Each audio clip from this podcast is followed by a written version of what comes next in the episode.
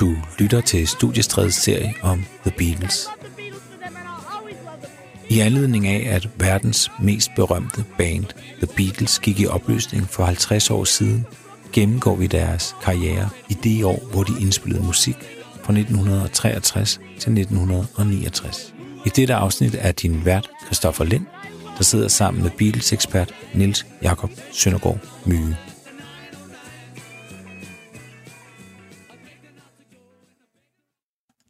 Og således er vi øh, kommet frem til øh, det herrens år 1966. Og Niels Jakob Søndergaard Myge, der er i hvert fald et rigtig stort album, vi skal ind på. Og så sker der også, man kan sige, alt muligt på, på det personlige plan i, øh, i det her år, og sådan noget som, at øh, Yoko Ono lige pludselig bliver introduceret. Der er også øh, hele John Lennons, øh, at Beatles er større end Jesus, kommentar. Og der er flere ting på, hvad kan man sige, på lidt mere, jeg ved hvad skal man kalde det, tabloidplan, som vi også skal ind på, som ikke kun drejer sig om, øh, om musikken, som er ret vigtigt i, øh, i 66. For det er også det år, hvor de stopper med at, at turnere. Og så er der en vigtig pointe i forhold til det her. Øh, og det har noget med, med, med ferie at gøre. Det er i hvert fald noget med, at de her Beatles, altså, det er ved at blive så kodisk, og de har brug for, for, for at tage en ferie, og de får faktisk taget sig en seriøs ferie. Og det virker på en eller anden måde lidt skørt at skulle starte med, at fire drenge tager en ferie. Ja. Men øh, for dig at se, der er det faktisk en lidt vigtig hændelse. Ja, man kan sige på mange måder, så starter øh, Beatles øh, 1966, eller hvad skal man, den, den nye øh, version af The Beatles starter med ferien i øh, august 1966. Nu har vi brugt øh, et par timer på at tale om, hvor travlt Beatles havde det fra 1962 og 63 og frem efter. 1966 er året, hvor øh, de sætter hælene i og får sig deres første lange ferie og dedikerer al deres tid i studiet. Mm. Og det er jo en, en, en lille revolution i, i Beatles tid, at øh, det nu bliver på deres egne præmisser. Øh, deres karriere er nu for alvor på, på deres præmisser, og de svinger takstokken mm. øh, i langt højere grad. Og noget af det, der er gået forud for denne her øh, ferie, de virkelig har haft brug for, det skal vi selvfølgelig ind på lige om lidt. Men nu bliver jeg bare sådan en nysgerrig. Altså, hvor, øh, hvor er de henne?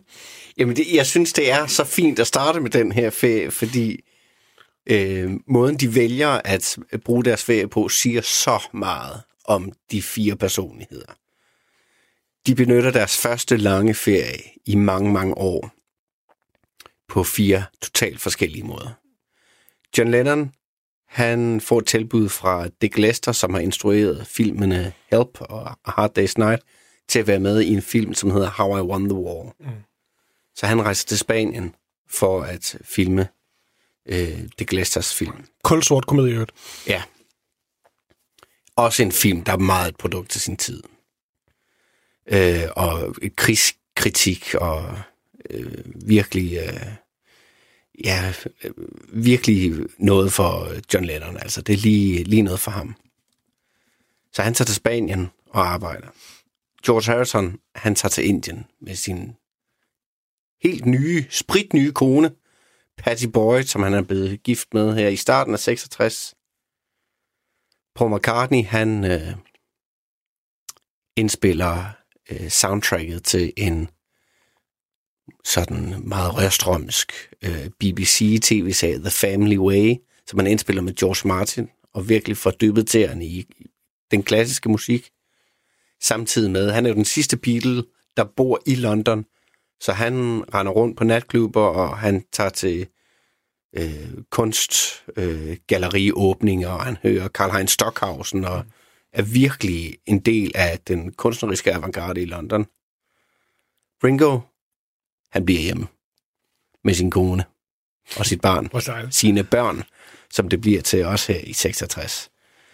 Ringo, han vil bare gerne have ro på bagsmækken. Og det kan man da som end ikke fortænke, fortænke ham i, men han bliver hjemme i uh, familiens skød. Tager sig ned senere og besøger John Lennon i Spanien. Ja, det, lyder, det lyder da også til, at de, øh, det her, man kan sige, det er jo en ferie fra fra bandet, men også bare fra det her monster, det, det har vokset sig til, fordi som du også siger, det er jo ikke sådan, de bare tager på dageseferie og ligger ved en pool i, øh, i 20 dage. Nej, det er rigtigt. De har jo haft små ferier, hister her, øhm, tidligere, øhm, men der tager de som regel på ferie sammen. Her der tager de ferie, ja. tager på ferie hver for sig med deres egne projekter. Øhm, og de har faktisk, øh, nu skal jeg tænke mig om, deres sidste koncert er i slutningen af august, den 29. august. Så har de september, oktober, og så starter de først med at optage igen i slutningen af november. Så det er næsten helt, tre hele måneder, som de har øh, til sig selv, og det er uhørt på mm. det her tidspunkt. Meget af det, der går forud for øh, det her øh, afbræk, de øh, alle sammen har haft brug for af, af gode grunde, vi allerede, allerede har været inde på. Hvad er det egentlig, vi, øh, vi skal hæfte os ved der?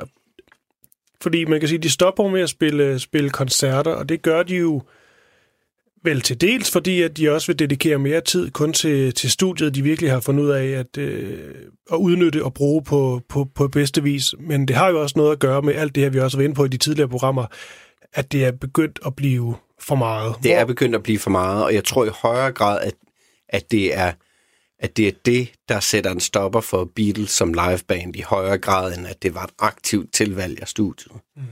Hvis vi prøver at gå kronologisk til værks, så sker der det, at i marts 66, øh, det vil sige mm, tre måneders tid efter, de har udgivet deres seneste album, Rubber Soul, der giver John Lennon et interview til en øh, journalist, som hedder Maureen Cleave. Øh, hun hedder Maureen Cleave, og han giver et øh, interview til hende og til London Evening Standard, som øh, skaber kæmpe skandale, særligt i USA. For John Lennon øh, drister sig til at påstå, at Beatles er mere populære end Jesus. Mm. Det er typisk John Lennon. Men han bruger jo Jesus som et, øh, forklarer han selv, at jamen, han sammenlignede The Beatles succes med øh, Jesus, fordi at folk, unge mennesker vil hellere til Beatles-koncert end i kirke. Mm. Og han, han har jo ret, altså der sker jo noget med ungdommen her i 66, hvor øh, de gamle øh, dyder står for fald, og hvor øh, almen givende øh, institutioner i samfundet øh, mister deres betydning mm. blandt ungdommen. Altså, det er jo ikke for sjov, vi får et studenteroprør i 68, og selv herhjemme i Danmark mærker vi jo også, mærker vi, siger jeg, som om jeg er født i 1940'erne. Men man mærker også i Danmark i 60'erne, at der bliver taget øh, et opgør med institutionerne i samfundet, og med samfundet generelt. Øh, så John Lennon har jo ret, når han siger, at Beatles er mere populære end Jesus. Men det falder selvfølgelig rigtig dårligt i ord, og det bliver en kæmpe skandale, og ødelægger deres øh, tur i øh, USA senere, øh, mm. et par måneder senere. Der er jo simpelthen nogle, nogle optagelser, hvor man... Øh, og det er jo ikke kun øh, i USA, det er også andre, andre steder, de, de, de spiller, hvor, hvor der med, der bliver brændt, øh, brændt Beatles-plader, der bliver revet øh, sider ud af, af bøger, billeder af John Lennon bliver, bliver brændt. Og det er noget, der kan være svært at, at sætte sig ind i for, for os på, på en eller anden måde. Og så skal han jo selvfølgelig prøve at forklare sig. Og der er et, øh, et fint klip, hvor han prøver at forklare sig, og ideen er jo ligesom, at han skal undskylde. Det er ret tydeligt. Det er, blevet, det er et, ja. et, et pressemøde, der blev arrangeret af deres manager, Brian Epstein, med det ene formål, at John Lennon skulle give den undskyldning, som han meget modvilligt så ender med at stikke. Ja, og når man hører det her igen, så synes jeg, at det er ret tydeligt, at han siger sig ikke rigtig undskyld. Nej. Han leger lidt, og han siger måske de ord, der, der så kan komme i pressen, og Brian Epstein kan, kan få ud til verden. Nu har John Lennon ligesom undskyld beklaget, det er jo ikke det, han mente. Men prøv lige at høre godt efter, hvad det egentlig er, hvad det er, han siger. If it had said, we're more, uh, television is more popular than Jesus, I might have got away with it. you know, but as I just happened to be talking to a friend, I used the word Beatles as a remote thing, not as what I think, as Beatles, as though those other Beatles, like other people see us. And I just said they are, are having more in, more influence on kids and things than anything else, including Jesus. But I said it in that way, which is the wrong way. Yap, Well, yap. well, some teenagers have said uh, have repeated your statement. Said the Beatles. I like the Beatles more than Jesus Christ. What do you think about that? Well, originally I was I was pointing out that fact in reference to England, that we meant more to kids than Jesus did, or religion at that time. I wasn't knocking it or putting it down. I was just saying it as a fact, and it sort of it is true, especially more for England than here.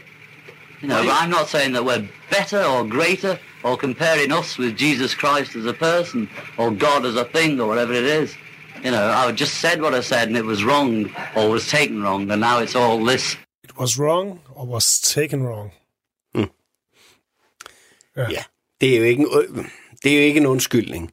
Øh, men når vi sidder her i, i bagklodskabens lys, hvorfor i alverden skulle han øh, give en undskyldning for det? Men jeg vil ikke lege øh, antropolog eller historiker, men jeg tror også, at den her udtalelse skaber så meget furore i USA, fordi USA på det her tidspunkt er et ekstremt konservativt og reaktionært, racistisk samfund, som i de her år øh, har gennemgået nogle øh, forandringer, som jeg tror for den hvide, øh, kristne, øh, konservative befolkning har været øh, meget, meget svær at håndtere. Øh, og så, altså, det kommer ovenpå, øh, det, det, vi har øh, George Wallace, som øh, blokerer en sort students, studerendes adgang til øh, øh, et universitet i Alabama, og den unge øh, sorte studerende øh, bliver så øh, øh, tvunget, der, hans adgang til skolen bliver tvunget igennem af John F. Kennedy, øh, som så senere bliver skudt. Vi har en Civil Rights Act, som giver øh, øh, sorte i USA rettigheder, som de ikke tidligere havde fået. Og vi har et generelt øh, øh, opgør med øh, øh, raceadskillelsen i USA. Så jeg tror også, man skal tænke John Lennons udtalelser ind i den tid, at øh, han rammer øh, et øm punkt i den her hvide, konservative, kristne øh, amerikansk befolkning, som i forvejen føler, at hele verden ramler om dem. Og så er det klart, så, så, så får det... Og jeg sidder også og tænker, når jeg sådan... Øhm, jeg sad og fandt nogle billeder fra, fra det her igen, hvor man ser, hvor, hvor vildt det egentlig er med de her øh, afbrændinger af bilsplader og sådan noget. Altså, jeg får tænkt om godt nok heller ikke i at være sådan, det vil han sikkert ikke indrømme, John Lennon, men være altså reelt bange. Vi snakker altså en præsident, der i 63 bliver skudt.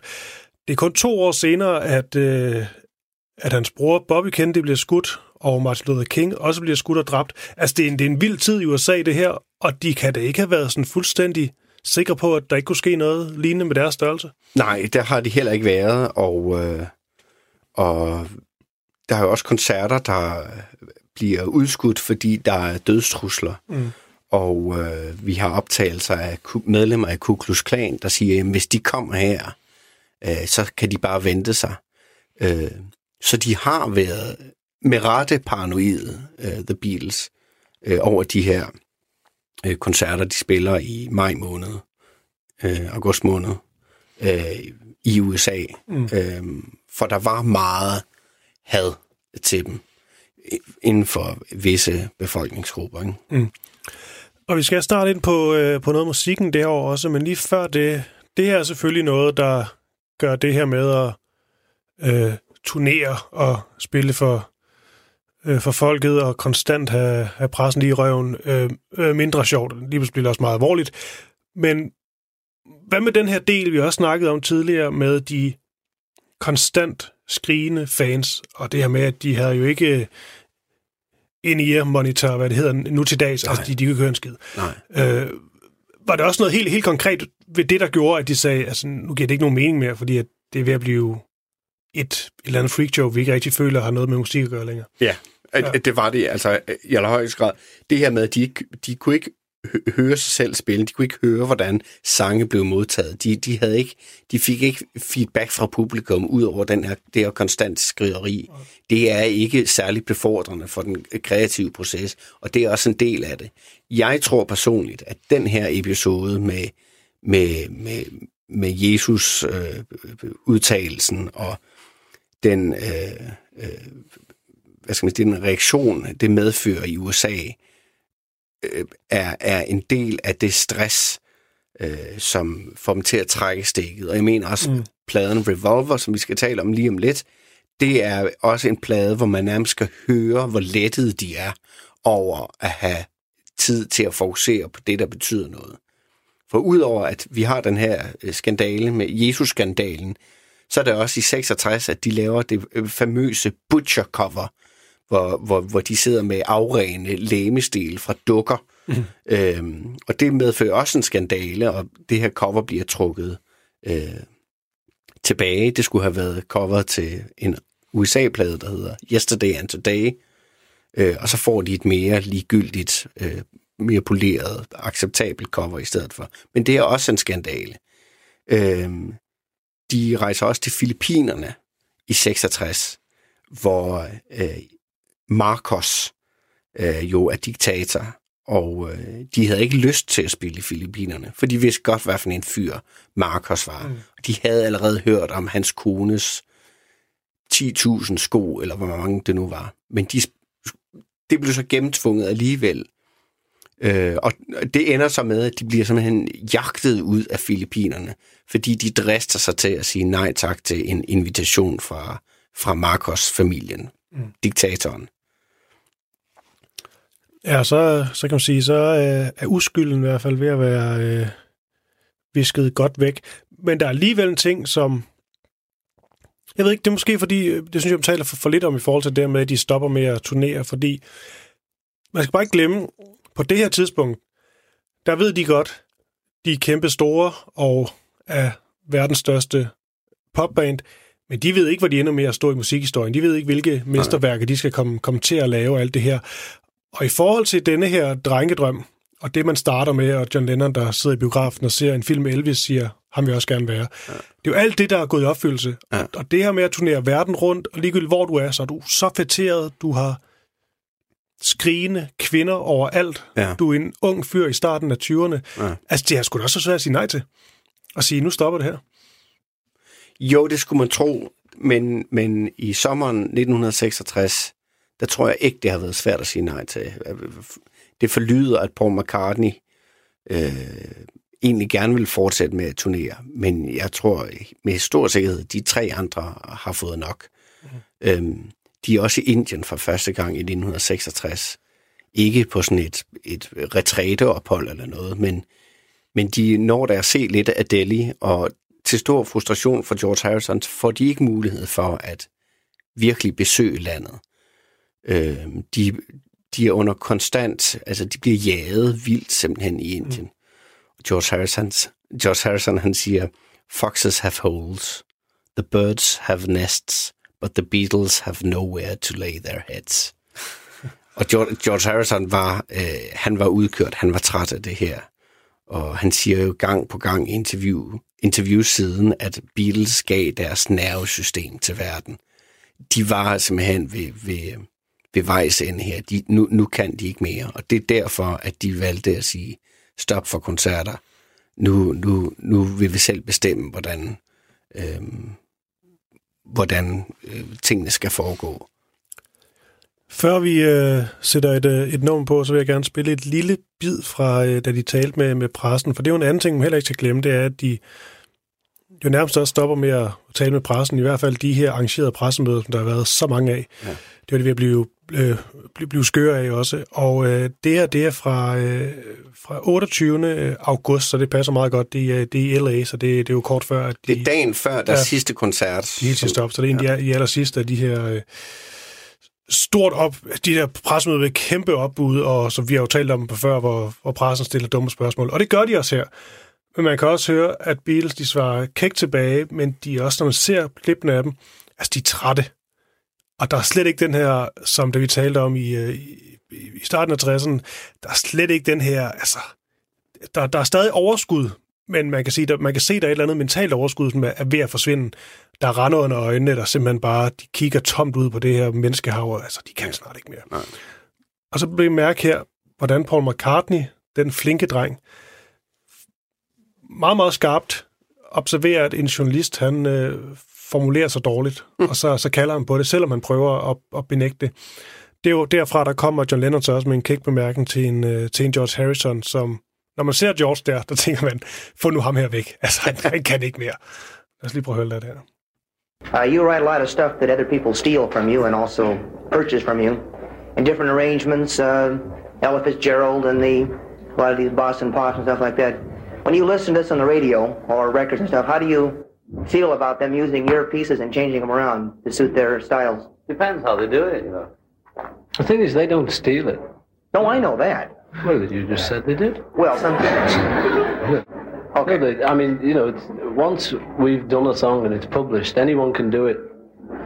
So you know, the, uh, whether we like it or not depends on whether they've done it to our taste. You know, well, then let's ask it this way: Who do you think does it the best? The Beatles songs.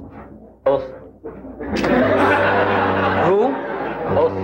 Oh. I'd like to direct this question to George Harrison, if I may. What's uh, your address? George, uh, before you left England, you made a statement that um, uh, you were going now to America to be beaten up by Americans. Uh, do you do you mean to say, in so many words, that you feel that the American fan is more a hostile fan? No, not at all. Or a more enthusiastic? Actually, I, did, I said that when we arrived back from Manila. They said, "What are you going to do next?" And I said, "We're going to rest up before we go and get beaten up over there."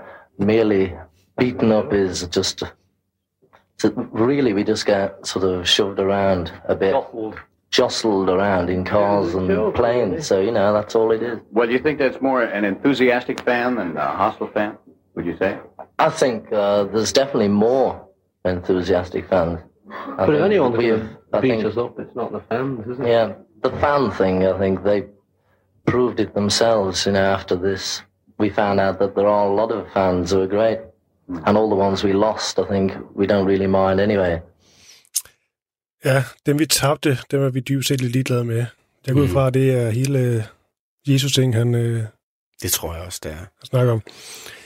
Men de er trætte her, og øh, de, gider, de kan ikke sidde stille på deres stole. Man kan bare se, at de vil være alle andre steder end lige akkurat der. Ja, de gider ikke at spille de der koncerter i bund og grund, tror jeg heller. Øh, de vil hellere være i studiet. Og de begynder jo allerede i foråret 66 at indspille til Revolver. Øh, og de ved, at de har den her øh, USA-tur i august, der ligger foran dem. Og det er derfor, jeg tror, at, at, at de går til Revolver med så stor energi og så stor entusiasme, fordi det er det eneste, der betyder noget for dem. Mm. Øh, og den der, koncert, den der koncertrække i, i august måned i USA, det er, det er kun fordi, man ikke øh, rev kontrakter over på det her tidspunkt. Ja. Det er kun det, det eneste grund til, at de gennemfører den.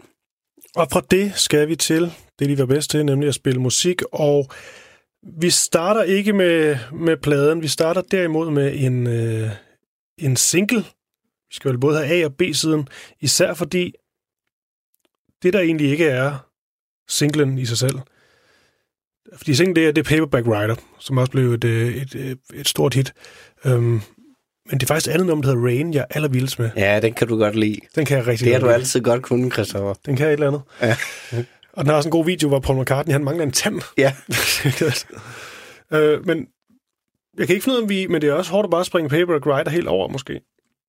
Vil du ikke lige... Øh, ved du, det vil gøre, Jacob? Nej, det... Ved du hvad, vi skal høre begge to. Ja, ikke godt skære igennem. Jo, den er også kun 2.18 lang, skal vi ikke glemme. Ja, det er klassisk beatles -længde. Ja. Så hvis nu øh, vi starter med Paperback Rider, så laver du en god og stærk introduktion til, til den sang, og så derfra så begynder jeg at tale om Rain. Okay.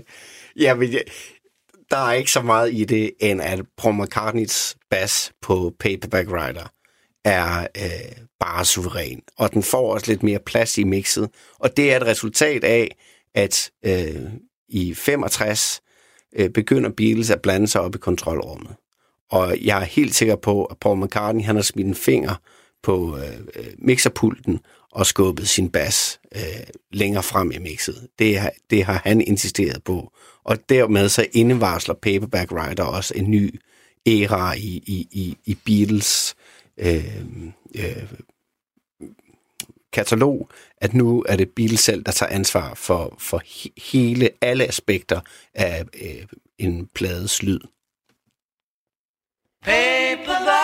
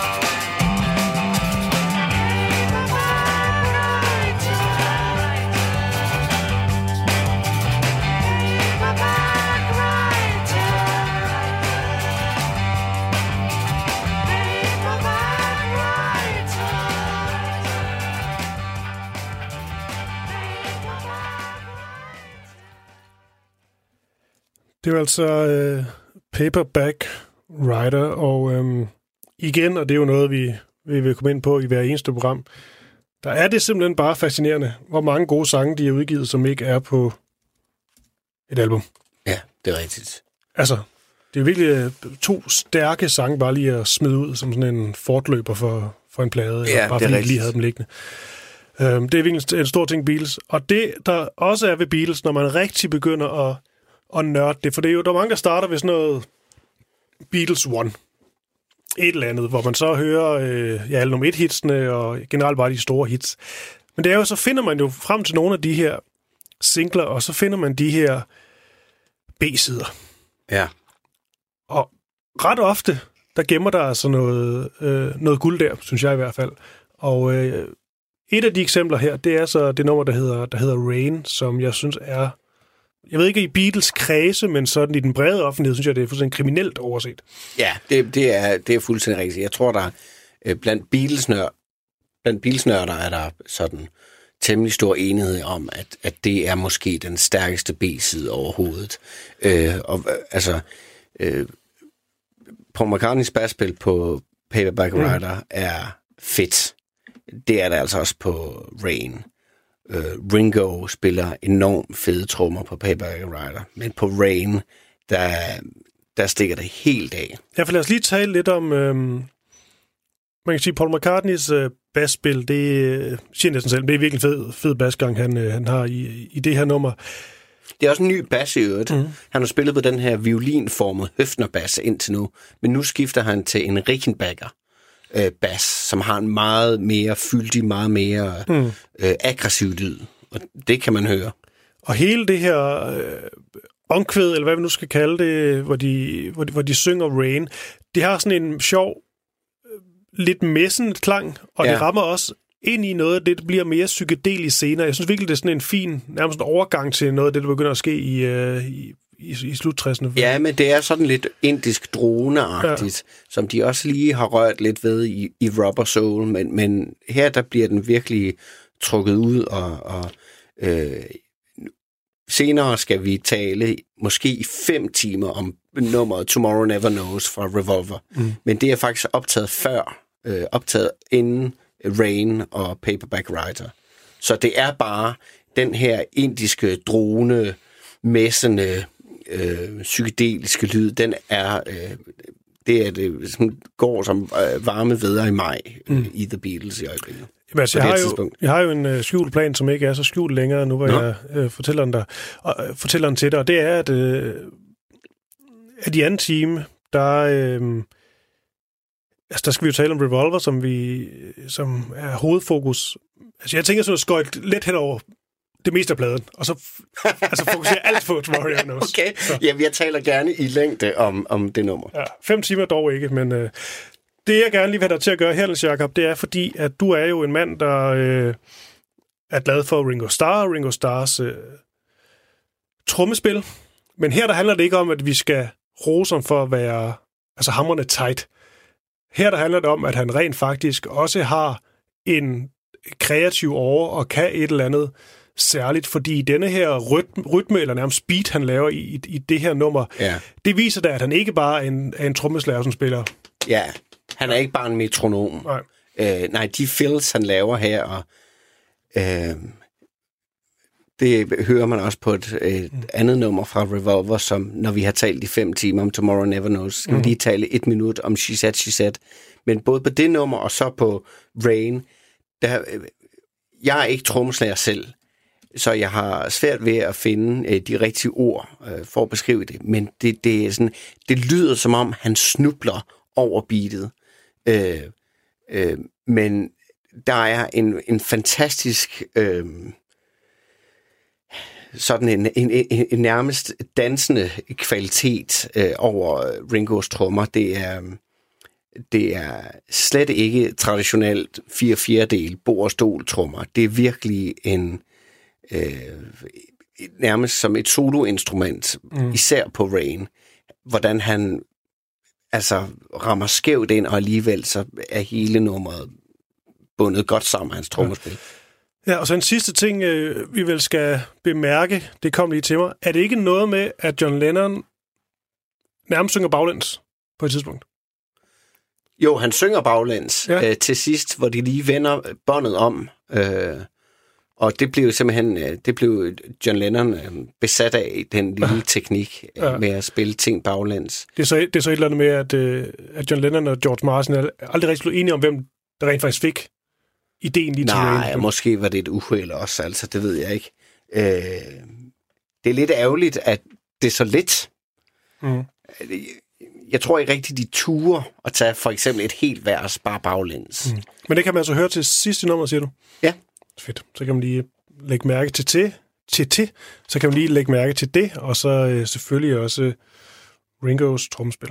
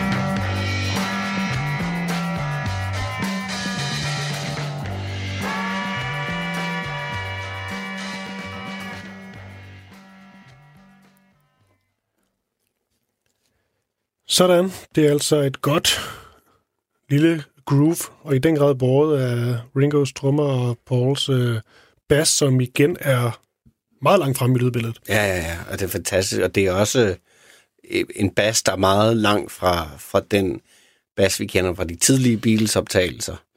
Øh, de tidlige Beatles-albums. Øh, her bruger han det jo nærmest som en, altså, som, en- som en guitar. Det er jo en enorm melodiøs, og jeg synes meget, øh, meget øh, kreativ øh, basmelodi. Mm.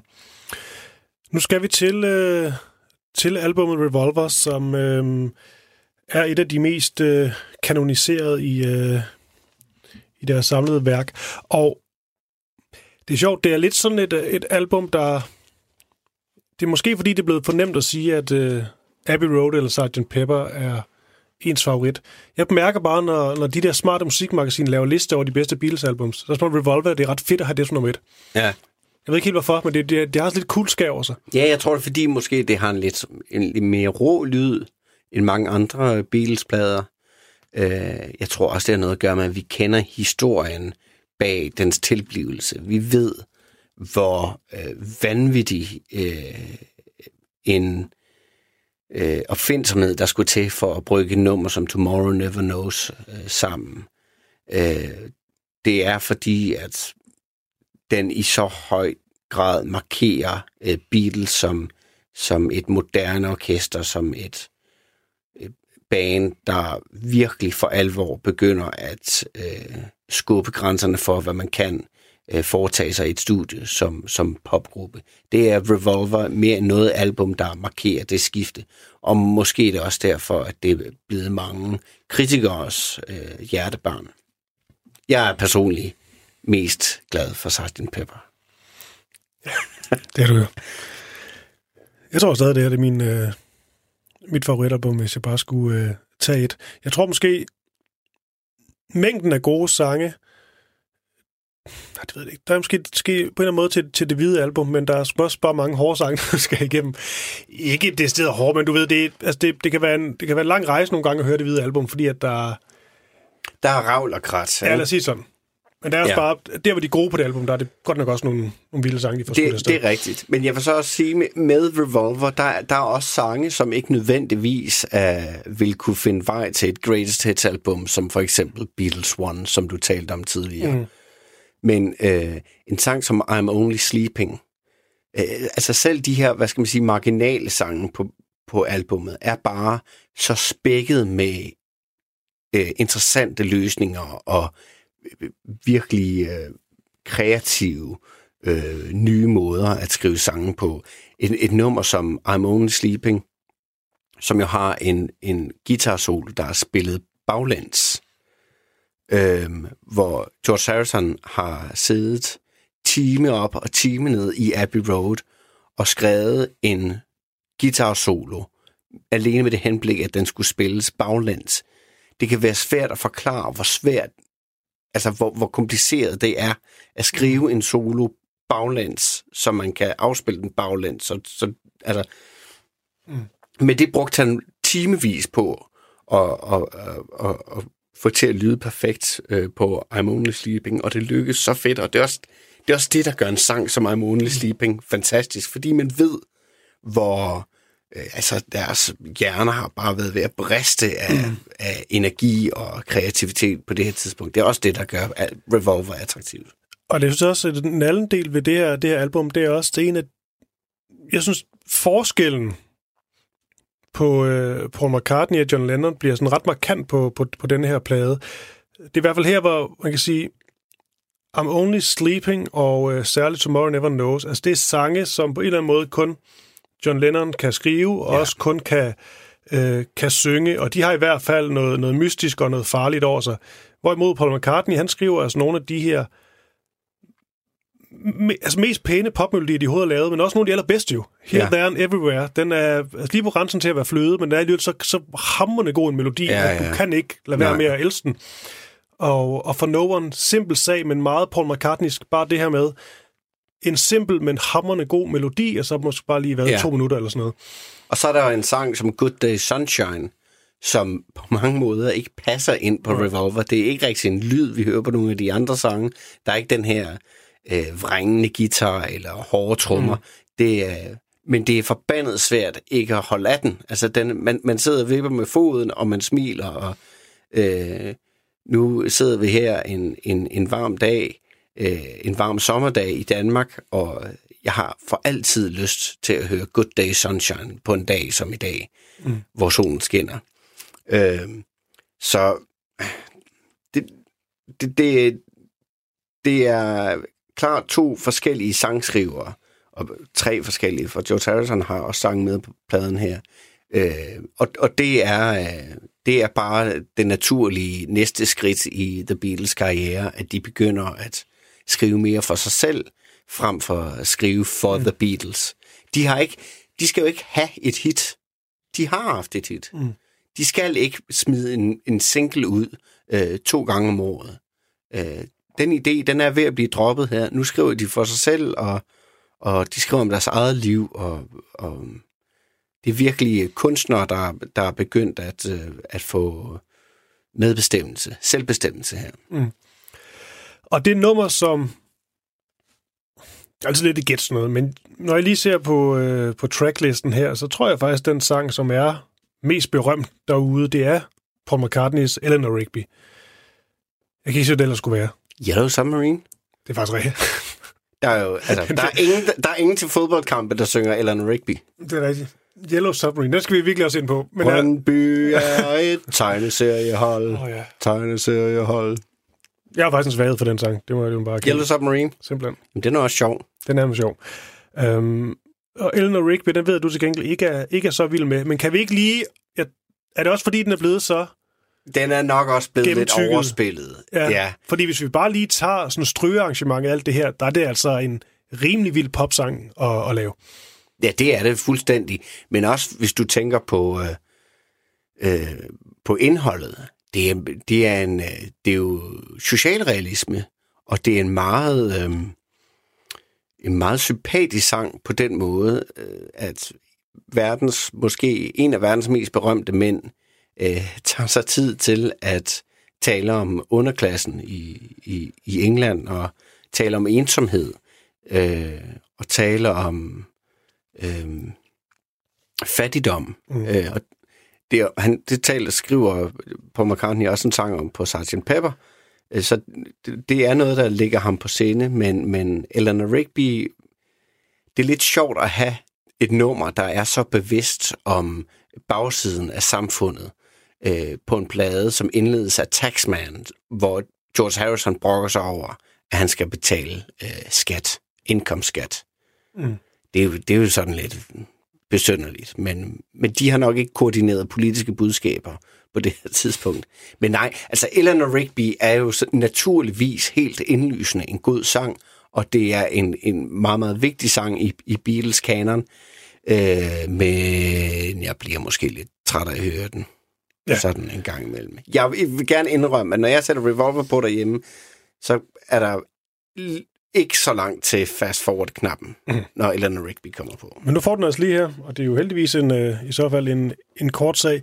Kan du egentlig ikke lige før det, fordi nu har vi en pointe med, at vi sidder og spiller det her i, øh, i mono, og jeg sidder også klar med mono-indspilningen her. Ja.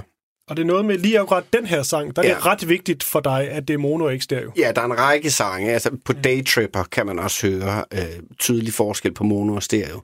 Men stereo-versionen af Eleanor Rigby er aldeles udholdelig at lytte til, særligt hvis du kører i bil. Fordi Paul McCartney er i den ene kanal, og strygerne er i den anden kanal.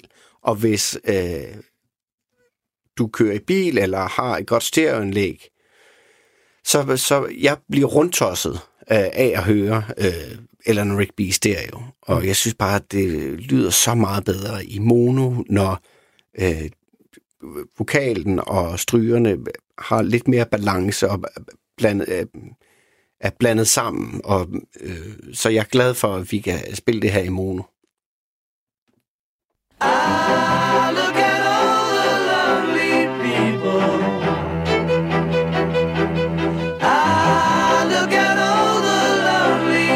People. Eleanor Rigby, picks up the rice in the church where a wedding has been. Lives in a dream, waits at the window, wearing the face that she keeps in a jar by the door. Who is it for? All the lonely people. Where do they all come from? All the lonely people. Where do they all belong? Father Mackenzie, writing the words of a sermon that no one will hear. No one comes near. Look at him working, darning his socks in the night when there's nobody there. What does he care? All the lonely people. Where do they all come from? All the lonely people. Where do they all belong? Ah, look at all the lonely people. Ah, look at all the lonely people. Eleanor Rigby died in the church and was buried along with her name. Nobody came, Mackenzie, wiping the dirt from his hands as he walks from the grave. No one was saved, all the lonely people. Where do they all come from? All the lonely people. Where do they all belong? Det er eddermame en ambitiøs øh, popsang, det her, eller hvad nu Ja, skal det. Og man, det. man sidder nærmest og tænker, altså, sådan andre pop-rock-grupper, som spiller lidt øh, guitar, lidt bass og, og lidt trommer, og har hørt noget tidligt Beatles, og gerne vil skrive nogle hits. Ja. Altså, når de har siddet og hørt det her, de vil have tænkt, hvad, hvad gør vi nu? Ja, shit, vi er bagud. Ja, ja, det er rigtigt. Det her strygearrangement er jo helt vildt. Hvor Der meget... er nogen, der vil, vil, sammenligne den lidt med Bernard Herrmanns øhm, øhm, soundtrack til Psycho. Hitchcock Ah. Psycho. Det kan man godt høre. Ja. Jeg ved ikke, om det har noget på sig. Hvor meget er det her øh, Paul McCartneys fortjeneste, og hvor meget sk- skal vi tillægge øh, George Martin, når det kommer til sådan en sang her? At det er øh, George Martin, der har skrevet det her øh, strygearrangement, det er det. Øh, han skrev også strygearrangementet til Yesterday med Paul McCartneys input. Mm. Øh, men George Martin var klassisk trænet musiker. Øh, han var oboist. Det er sådan et dejligt ord. Mm. Oboist. Ja. Øh, og han kunne skrive musik, og det kunne Paul McCartney ikke. Så jeg mener ikke, der er tvivl om, det er George Martin, der har skrevet det her, og han var en enormt dygtig øh, komponist, klassisk komponist, synes jeg også. Øhm, men, øh, men det er Paul McCartneys øh, melodi naturligvis, og det er Paul McCartneys øh, tekst. Øh, en usædvanlig god tekst for Paul McCartney, synes jeg. Men det er jo Ringo, der har fundet på linjen Darning his socks in a night when there's nobody there. Det synes jeg også er en fin linje. Er Hard Days Night også en Ringo-linje? Ja, og Tomorrow Never Knows, det er også en Ringo-linje. Tomorrow Never Knows. Ja. Det er en Ringo-ism. Den er virkelig også god. Det, Ja. lyder, det lyder som en, noget fra en Bond-film eller et eller andet. Jeg vil lige lynhurtigt sige, at der er en sjov krølle øh, på den her Eleanor Rigby-historie, og det er, at der på en kirkegård i Liverpool står en gravsten med navnet Eleanor Rigby på. Og på samme øh, kirkegård er der også en Mackenzie, som der synges om i sangen Eleanor Rigby. Mm. Og hvad er det for en kirkegård? Ja, det var den kirkegård, hvor John Lennon spillede en koncert, og hvor John Lennon og Paul McCartney mødte hinanden første gang. Men altså, Paul McCartney nægter, at han har taget navnet fra en virkelig person. Han har bare fundet på navnet Eleanor Rigby. Men der er altså en Eleanor Rigby på den kirkegård, hvor han mødte John Lennon for første gang i sit liv. Det er jo uhyggeligt. Det kunne jeg godt lide. Ja. Så er vi ligesom kommet, hvad kan man sige, øh, godt i gang med, med det her album, og øh, i næste time, der skal, vi, øh, der skal vi meget, meget mere ind på det, og øh, med særlig fokus på et nummer, der hedder Tomorrow Never Knows, men det betyder ikke, at vi ikke også kan nå at spille Here, There and Everywhere, og Anja Bird kan sing. Måske Og blandt jeg andet, vil er- insistere på, at vi skal høre She Said, She Said. Men undskyld, ja. She Said, She Said skal vi også ind på, det, det lover jeg. Tak. Og så kan du lige, som en lille teaser måske, prøve at fortælle om noget, der sker i slutningen af året, som egentlig ikke relaterer sig så meget til musikken, men derimod til en kvinde, som kommer til at have en forholdsvis stor indflydelse på, på det her band, og især et af medlemmerne. Det bliver simpelthen i 1966, nærmere bestemt 7. november 1966, at vi vist nok kan sige, at John Lennon møder Yoko Ono for første gang. Men, men, men, men, men, men. Jeg er ikke helt sikker på, at det er så sandt, som det er sagt. Og nu reklamer.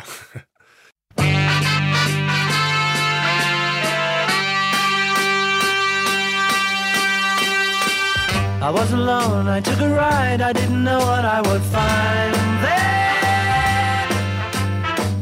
Another road where maybe I could see another kind of mind there. Ooh, then I suddenly see you. Did I tell you I need you every single day of my life?